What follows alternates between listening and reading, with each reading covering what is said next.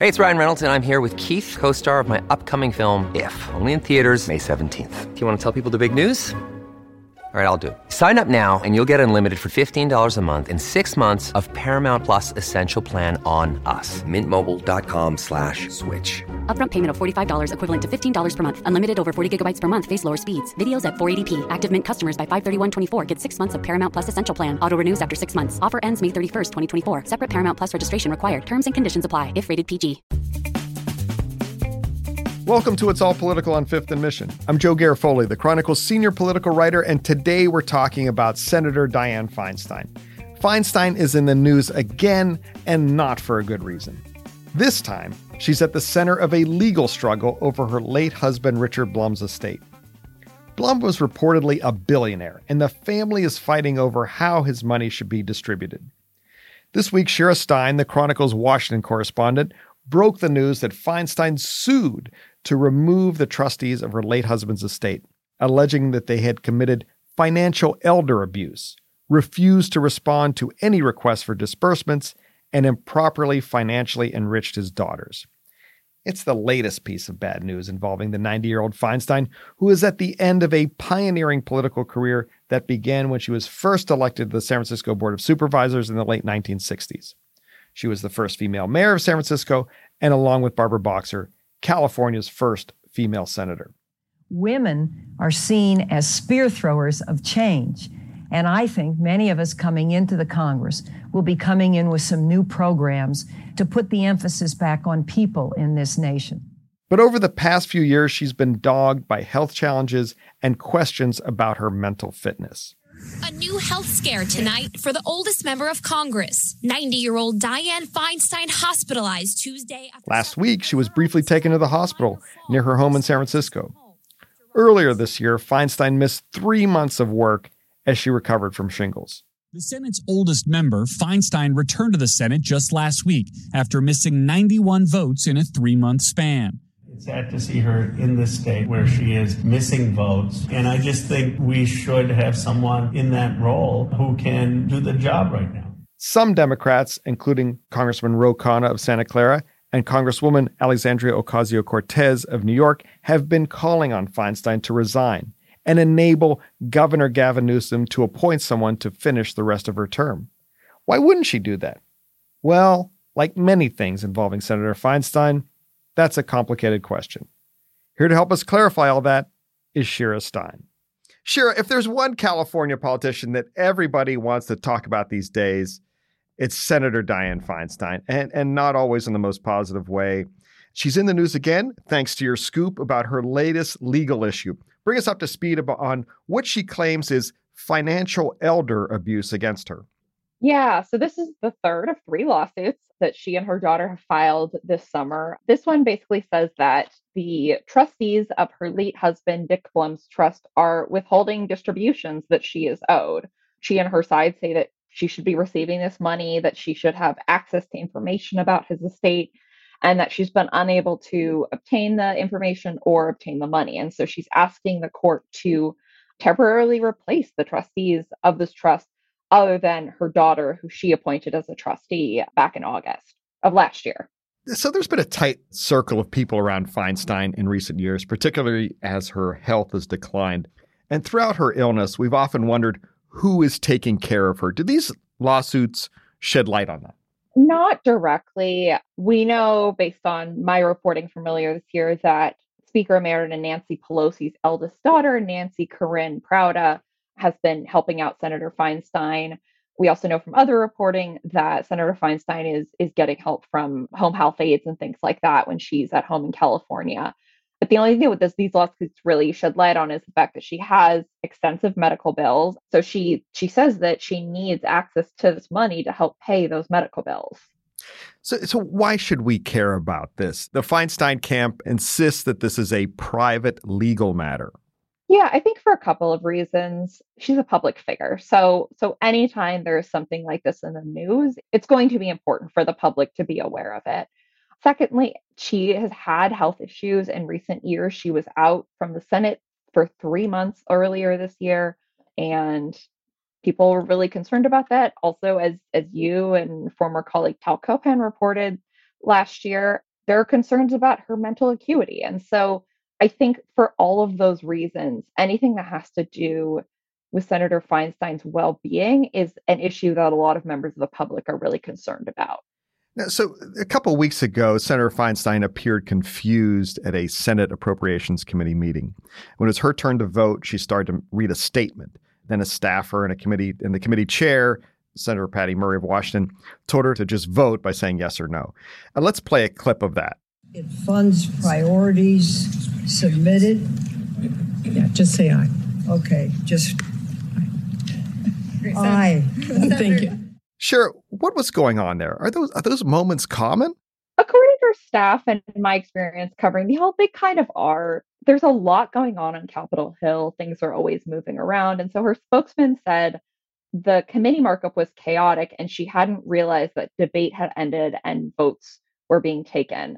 She also mistakenly voted to support a Republican amendment to a bill she sponsored back in June. And her spokesperson said it's common for members to need to correct their votes because they're often moving between multiple committees. I think, yes, it is common. That is a fair assessment. But also, as I said before, there are these concerns about her mental acuity. And so I think anything like this is going to get extra attention when it comes to Senator Feinstein. Yeah. And as we alluded to, she was out of the Senate for 3 months while she battled shingles. And without her voting, the Senate Judiciary Committee was deadlocked, a tie between Republicans and Democrats. I just want to remind our listeners that this meant that Democrats weren't able to confirm some of the left-leaning judges that President Biden wanted to appoint to the courts. Since she's been back, though, Shira, what's her voting record been like? Is she showing up for work? Yeah, she absolutely is. Looking at the voting records of every single Senate daily vote, she is there for the vast majority of them.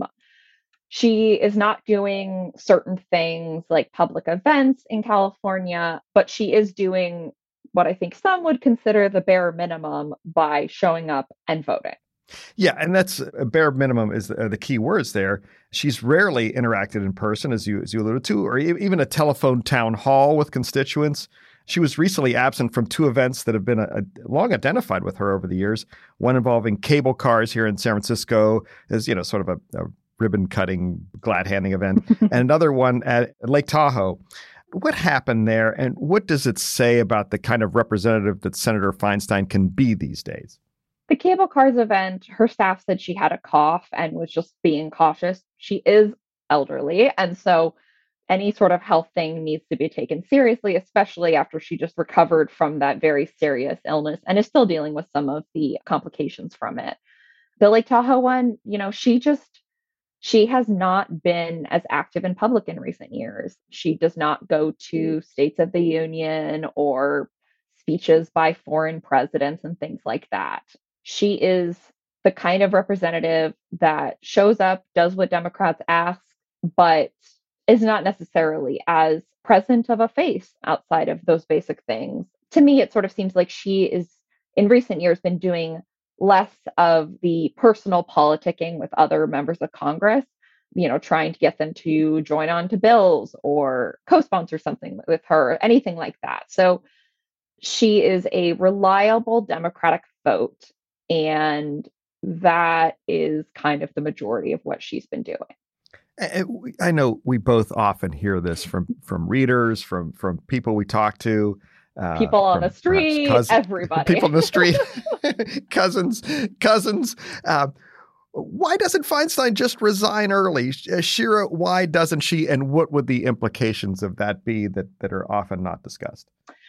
So, as we said, Senator Feinstein sits on the Senate Judiciary Committee. It's key to President Biden's agenda to get judges confirmed, and the committee without Senator Feinstein is deadlocked. Senator Feinstein, while she was out sick, attempted to ask for them to temporarily place another Democrat on the committee, and Republicans said that they would not allow that because they didn't want to allow liberal judges to be confirmed. And then that sort of argument was extrapolated, and so the concern is that if she resigned early, which she is set to retire at the end of 2024, that Republicans would not allow a replacement to be sat on the committee, even if she resigned. And so the concern is that then you'd stop judicial confirmations of any non-consensus picks. So that's a huge part of President Biden's agenda. And I think that's a big thing. The other thing that we have reported on and written about is whoever Governor Gavin Newsom appointed, he would get in hot water with some type of group within California for whoever he appointed. So it's just a really complicated political situation. And so it's not as straightforward as resign, as I get tweeted at about 3 million times a day. Senator Dianne Feinstein isn't seeking re-election. Shira Stein updates us on the race to replace her after this break.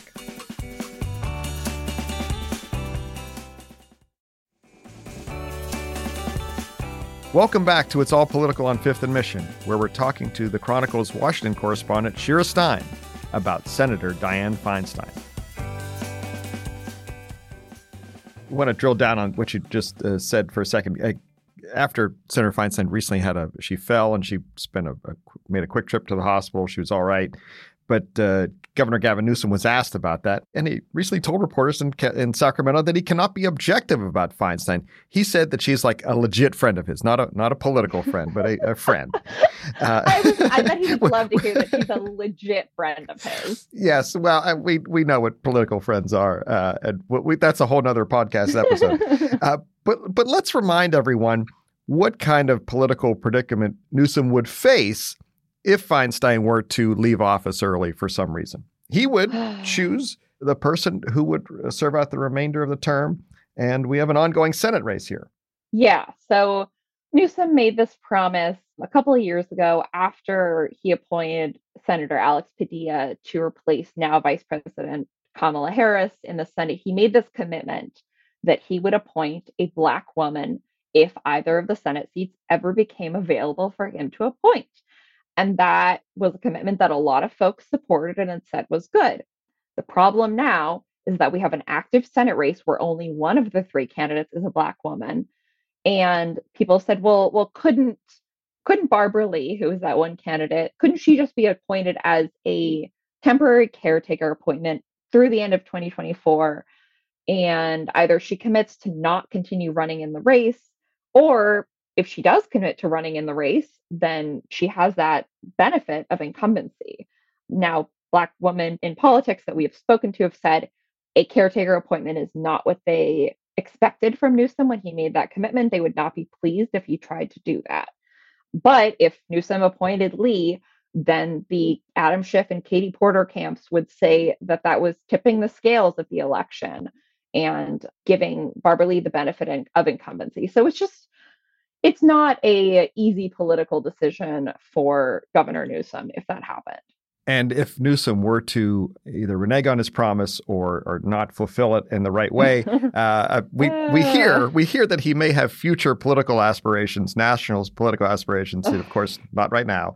But you don't want to piss off the most loyal voters in the Democratic Party, which are Black women. Yeah, I mean, I would say one of the most important voting blocks in the U.S. right now for Democrats. So it would just be a very bad decision for any political future aspirations that he had. Let's talk a little bit about age, because that's going to be shrouding the next year's campaign. The average age in the Senate was 64 years old at the beginning of this year, 58 in the House. The Bay Area's House delegation outside of Jared Huffman, who's 59, Kevin Mullen, who's 53, Ro Khanna, who's 46, Eric Swalwell, 42, are all over 70. And all of them told me that they're running for re-election, although Speaker Emeritus Nancy Pelosi is being cagey about that. What's the impact of this generation staying in office? It creates a backup in politics. So you have this next generation of politicians in the Bay Area and in California generally, and really across the country, who want to be running for office. I mean, I'm thinking of in Delaware, one of the two senators announced that he would retire, and almost immediately, Representative Lisa Blunt Rochester, who's a younger Black woman, announced that she would run for his seat in the Senate. And so that allows then the next level of state politicians to run for her seat in the House. And so it's the same thing here. If you have members of Congress who have been in their position for decades in many of these cases, then that prevents the next level of politicians from coming up. It also means that the Senate especially can be kind of out of touch with how Americans feel because they can't really understand millennials and even sometimes Gen Xers. And so, and especially not Gen Zers. And so I think that that makes it really hard for Americans to feel like they're being fully represented. Let's talk about some of the people who are vying to replace Feinstein in the Senate. Shira, catch us up on where the race is right now in the early polling. Yeah, so we've got three candidates, Adam Schiff, Katie Porter, and Barbara Lee. All three are Democrats from the U.S. House. There's a couple of Republicans and other candidates, but none of them are really polling in a stage that it's worthwhile to talk about. So two out of the three, Adam Schiff and Barbara Lee, have both been in the U.S. House for at least 2 decades. Katie Porter, newer addition to the House, she joined in 2018. Adam Schiff is way in the lead when it comes to financing, when it comes to fundraising. And then he's also first in polling. Katie Porter is next in terms of polling. And Barbara Lee in some polls has been gaining on the two of them, but she has definitely struggled on polling and on fundraising. And so right now it's not really set. People keep making it seem like, oh, it's really going to be Adam Schiff because of money and because of polling. I think California can be kind of unpredictable on those sorts of things, especially if we end up with a top 2 primary of 2 Democrats. So I would just say, like, don't count your chickens before they hatch. Yeah, very, very, still a very tight race. And yeah, most people are undecided and haven't tuned in, unlike those of us in the nerd class. All right, Shira Stein, thanks for being back on It's All Political on Fifth and Mission. Take it easy, bud. Thank you. I'd like to thank you all for listening and hope that you and your family are safe and healthy. I'd like to thank Shira Stein for being on the podcast today. Props to Gary Baca for running the board and Keith Benconi for producing and mixing this podcast. And remember, no matter who is suing you, it's all political on Fifth and Mission.